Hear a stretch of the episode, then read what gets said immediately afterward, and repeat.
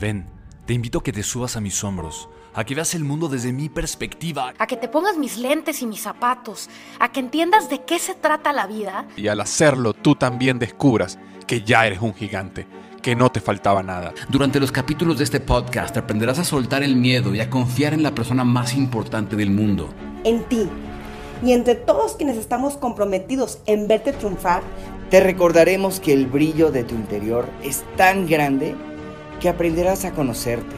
Pero en una versión diferente, tu mejor versión, la que tanto anhelas, la que tanto mereces. Pero sobre todo, la que el mundo merece de ti. Porque a pesar de que no te hayas dado cuenta, hoy podemos afirmarte que ya eres un gigante. Y si no lo crees, te prestamos nuestros hombros. Bienvenido a tu podcast, En Hombros de Gigantes. Gracias por permitirme estar en Hombros de Gigantes. Soy César Lozano y me encanta compartir contigo unos cuantos minutos y deseo que esta reflexión que comparto para ti te sirva de algo.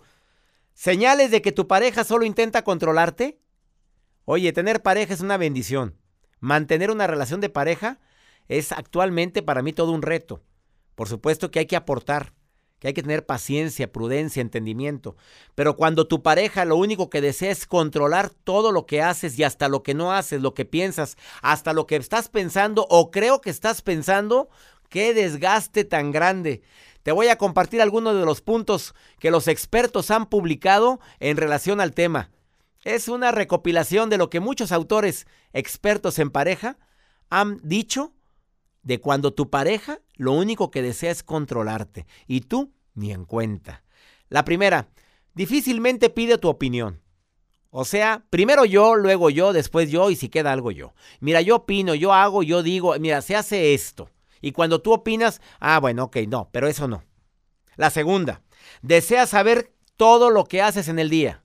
Controlador, controladora, más no poder. ¿A dónde vas? ¿Con quién vas?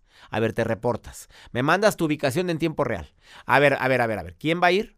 ¿Quién es? A ver, eh, no la conozco. ¿Así o peor? Y esto te lleva a la tercera. Te hace escenas de celos. Esa persona acostumbra a ser tan controladora y como no tiene el control completo de tu vida, prefiere celarte, Oye, a mí no me gusta que te juntes con esa muchachita. Oye, espérame, ¿quién es ella? Ah, espérate, ni el marido ni, ni sabe de ella. No, no, no, no, no, no, no, no, no. Vas mejor tú sola. Y los celos a la orden del día. De veras que los celos es un signo enorme de desconfianza, pero también es un signo enorme de poca autoestima y poca valía. Cuando alguien cela injustificadamente a tu pareja, la pareja siente un rechazo a tal grado de que en qué momento me faltas al respeto de esta manera como para que estés dudando de mi reputación. Ah, la cuarta, controla tus finanzas. ¿En qué gastaste? A ver, no, no, no, saca el papelito. A ver, verifícame. Ah, no, no, no, aquí, aquí, faltan, aquí faltan 20 pesos. Y controla tus finanzas a tal grado que sientes que te sofocas. Ah, la quinta, te critica negativamente. Deja tú que fuera una crítica constructiva, que es bienvenida, no una crítica negativa que te hace sentir menos, que tu autoestima se ve pisoteada. La crítica injustificada se hace presente constantemente. Y por último, tu pareja solo intenta controlarte si se justifica todo lo anterior con una frase como, mi amor, si te critico, si te digo esto, si te controlo esto, y si te, si te hice la escena de celos, o si no te pidí tu opinión, es porque, es porque lo hago por amor. Es porque porque te quiero mucho. Es porque para mí eres tan importante que, discúlpame, es que así soy, pero es que te amo tanto. ¿No será que te controla tanto? Así o más claro. Soy César Lozano y gracias por estar en Hombros de Gigantes.